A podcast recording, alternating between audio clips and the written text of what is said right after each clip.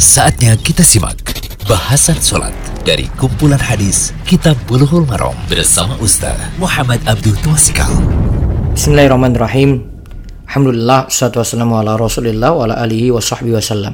Kali ini kita berada di audio ke-82 dari pembahasan kitab Bulughul Maram karya Imam Ibnu Hajar Al-Asqalani, kitab salat bab Al-Masajid, masih tentang seputar masjid.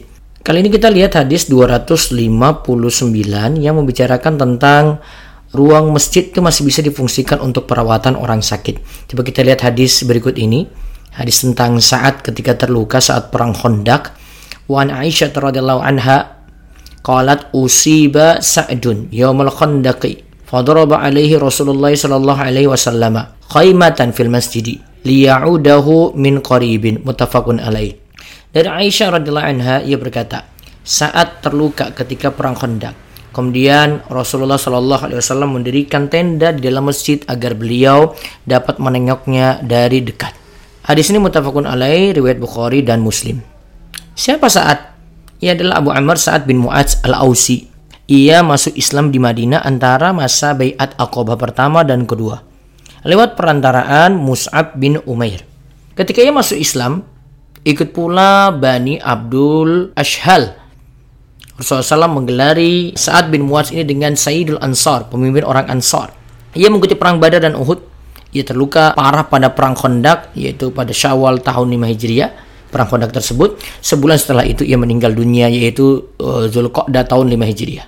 Adapun keutamaan Sa'ad bin Mu'az dalam hadis dalam Mustad Imam Ahmad disebutkan inna lil qabri totan walau kana ahadun najian minha naja minha Sa'ad bin Mu'az Sesungguhnya kubur mempunyai penyempitan.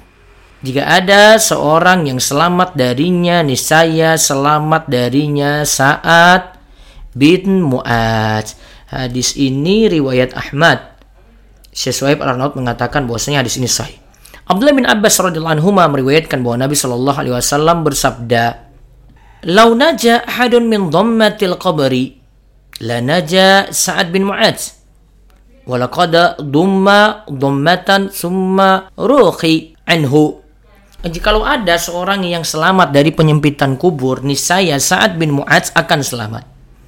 Akan tetapi, sungguh kuburnya telah disempitkan dengan sangat sempit, kemudian dilapangkan setelah itu untuknya. Hadis riwayat Tobroni dan disahihkan oleh Albani di dalam kitab Sahih Al-Jami'.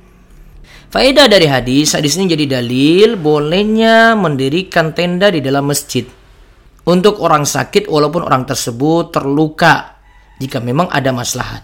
Walaupun orang itu terluka jika memang ada maslahat. Yang kedua, kebersihan masjid tetap diperintahkan untuk dijaga.